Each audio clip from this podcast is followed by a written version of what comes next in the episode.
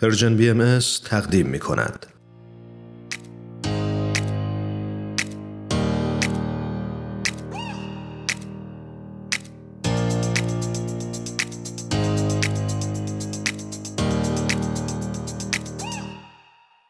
شنونده های خوبمون. آنیتای عزیز رو روی خط داریم. بسیار خوشحالیم از اینکه در این هفته هم در خدمتش هستیم. آنیتا جان درود بر تو. درود و سلام بر شما. خوشحالم که دوباره پیشتون هستم.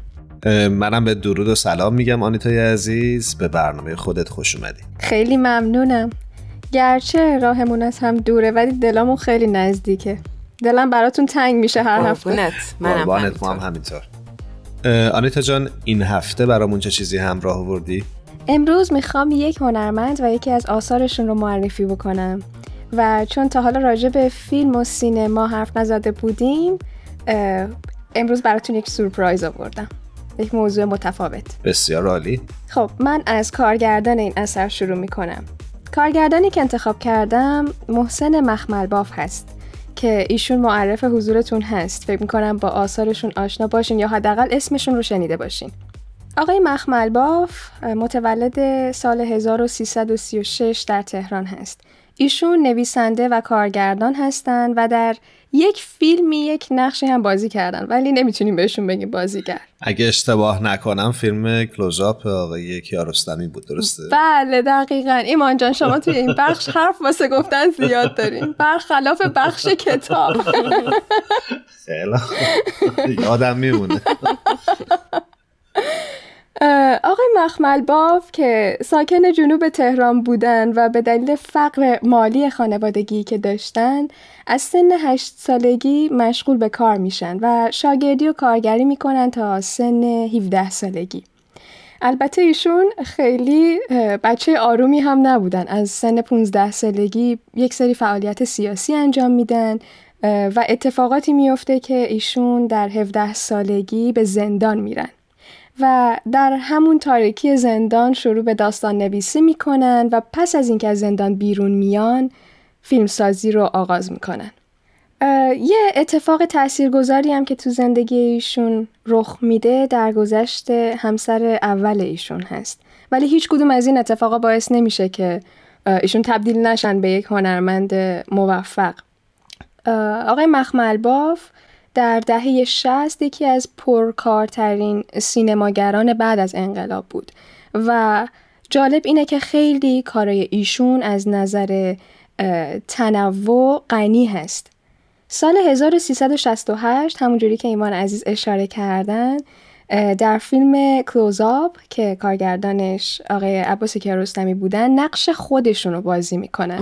در واقع پس نمی‌تونیم بگیم که بازیگری کردن این فیلم راجع به یک مردی به نام حسین سبزیان که خودش رو تحت عنوان مخمل باف به یک خانواده ای معرفی می‌کنه و به اونها وعده اینو میده که در فیلم بعدیش بازی بکنن.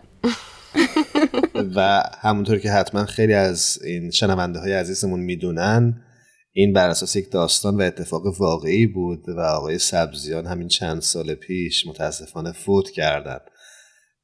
و الان که گفتی یاد اون فیلم افتادم و یاد اتفاقات بامزه ای که در طول فیلم میافته. آه من نمی‌دونستم روحشون قرین رحمت باشه.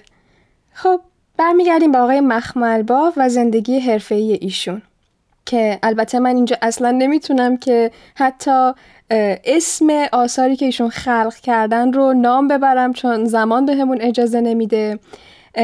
ولی یکی از علاوه بر حالا اون فیلمی که براتون آوردم یک اشاره هم می‌خواستم بکنم به یکی از آثار بسیار متفاوت ایشون که فیلم باغبان هست که همراه پسرشون در باغهای بهایی ساختن و توسط همین فیلم سال 2013 مهمان جشنواره فیلم اورشلیم شدن.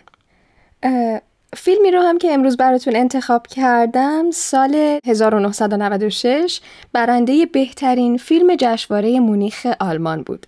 اما تا یه کمی به نگرش آقای مخمل باف نپردازم سراغ اسم فیلم نمیرم.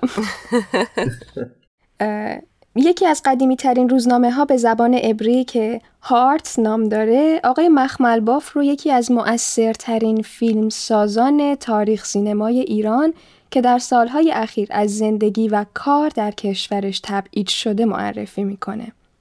و حالا بالاخره می‌خوام اسم فیلم رو بهتون بگم.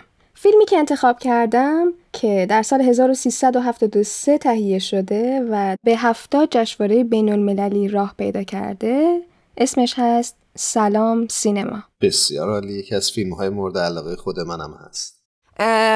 آنیتا جان محتوای این فیلم رو برامون یه مقدار بیشتر بگو. بله حتما. هرانوش جان وقتی که من این فیلم رو داشتم نگاه می کردم اولش گیج بودم. فکر می کردم که دارم یک مستند می دیدم ولی از طرفی می‌دونستم که مستند نیست و یک فیلم سینماییه که یک داستانی داره و یعنی از اون قالب مستند بیرونه. آقای مخمل باف داستانی که برای ما روایت می‌کنن توی فیلم که ما رو با خودش می‌بره به این صورته که برای صدومین سال سینما تصمیم گرفتن که یک فیلم بسازن و توی روزنامه آگهی میدن که علاقمندان به سینما رو جذب بکنن و ازشون تست بازیگری بگیرن که از بین این علاقمندان به سینما افرادی رو جذب بکنن برای بازی در این فیلم. اون روز موعود فرا می‌رسه و خیلی عظیمی از مردم هجوم میارن به طرف کارگردان و تهیه کننده هایی که اونجا وایستادن و می‌خوان از مردم تست بگیرن و به جایی می‌رسه که دیگه کسانی که می‌خواستن تست بگیرن نمی‌تونن از پس مردم بر بیان و در رو میبندن ولی مردم در رو میشکونن و از در و دیوار بالا میرن به اصطلاح که بخوان فرمی رو که در حال پخش شدن هست بگیرن تا شانس اینو داشته باشن که در تست بازیگری شرکت بکنن و به عشق خودشون که سینماس برسن. بعد از اینکه در رو از جا می‌کنن ما وارد یه فضایی میشیم که خود آقای مخمل باف به عنوان بازیگر و کارگردان این فیلم اونجا حضور پیدا می‌کنن و دونه بدون افراد رو صدا می‌کنن داخل اون فضایی که هستن تا ازشون تست بگیرن. که این قسمت از فیلم رو من نمی‌دونم چطور با کلام می‌تونم براتون تعریف بکنم. فقط پیشنهاد می‌کنم که حتما فیلم رو ببینین. اما یک مثالی از این افراد می‌تونم در بیارم از داخل فیلم و براتون بگم. بین این خیلی عظیم دو تا دختر نوجوان هستند که از بقیه مشتاقتر هستند برای بازیگری و از بین بقیه انتخاب میشن. بعد از اینکه این دوتا دختر انتخاب میشن کارگردان یعنی خود جناب مخمل باف میز قضاوت رو در اختیار اون دوتا دختر قرار میده تا بتونن از باقی هم نسل های خودشون تست بازیگری بگیرن. اما این دو دختر به محض اینکه پشت اون میز کارگردانی یا قضاوت میشینن تمام سختیایی رو که کشیدن تا به اونجا برسن رو فراموش می‌کنن و حتی از خود کارگردان هم سختگیرانه تر با مشتاقان سینما رفتار می‌کنن. و اون جمعیتی رو که روبروشون ایستاده بودن رو لایق ورود به سینما نمی‌دونن. وقتی که کارگردان اونا رو از پشت میز بلند می‌کنه و به اونا میگه که این یک آزمون بوده اونها دو مرتبه طعم تلخ آدم معمولی بودن و بیقدرت بودن رو تجربه می‌کنن. چون فکر می‌کردن که با بازیگری یا با هنرمند بودن ناخداگاه از عوام مردم جدا میشن و یک حس قدرتی رو تجربه می‌کنن که آقای کارگردان این رو هم به اون دوتا دختر جوان گوش زد می‌کنن هم فکر می‌کنن به تمام کسایی که فیلم ایشون رو می‌بینن.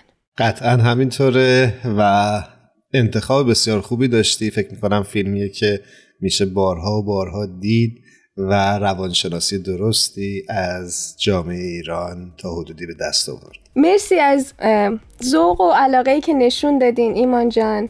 امیدوارم که اگر فیلم رو ندیدین ببینین اگر دیدین دوباره یه سری بهش بزنین. چون هر از چندگاهی سر زدن به اطلاعاتی که ما قبلا داشتیم یا آثاری که قبلا دیدیم و شنیدیم می‌تونه یادگیری های جدیدی برای ما داشته باشه.